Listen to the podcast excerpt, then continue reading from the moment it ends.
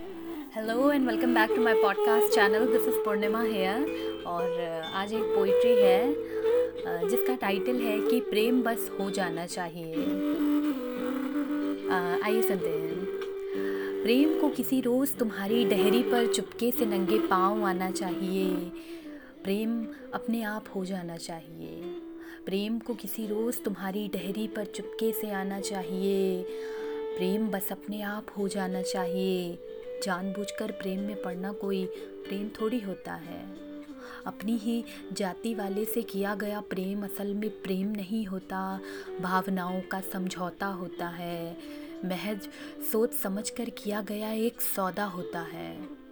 प्रेम की पवित्रता का अपमान होता है, फ़र्ज़ के पैरों तले दबा हुआ एक मर्ज होता है।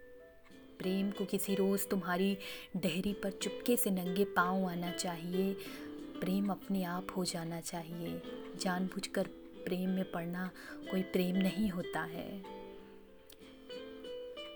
जानबूझकर प्रेम में पड़ने वाले प्रेम का रोम रोम झूठ के मुखौटे से सजा हुआ होता है। क्योंकि प्रेम अपनी स्प्रीहा से नहीं किया जाता है, प्रेम बस हो जाता है।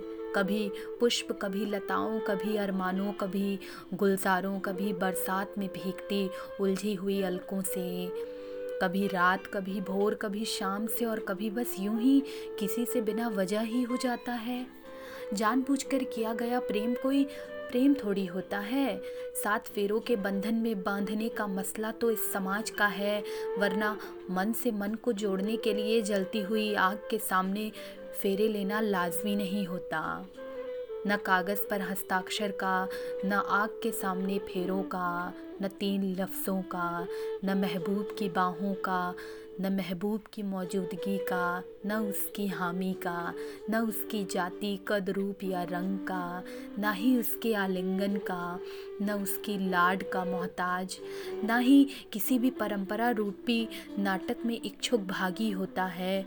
प्रेम तो इन सभी बंधनों से मुक्त होता है। ख्यालों, अरमानों, अभिलाषाओं और एक छोटे बच्चे की मुस्कान की तरह पाक होता है, आज़ाद होता है। हर बंधनों से आज़ाद होता है। होना होता है तो बस हो जाता है। नहीं तो ज़बरदस्ती मांगा नहीं जाता है। प्रेम ना ही लिया जाता है, ना ही किसी को दिया जाता है। प्रेम बस किया जाता है। प्रेम तो बस किया जाता है। और प्रेम तो बस हो जाना चाहिए।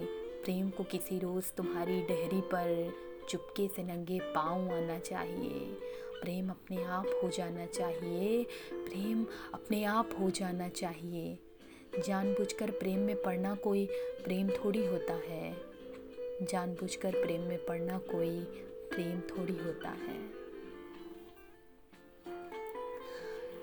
So this was the poetry and uh, उम्मीद है कि आप लोगों को पसंद आई होगी और uh, इस पोइट्री में um, ऐसी बातें हैं कि प्रेम अचानक किसी से हो जाए वही असली प्रेम है।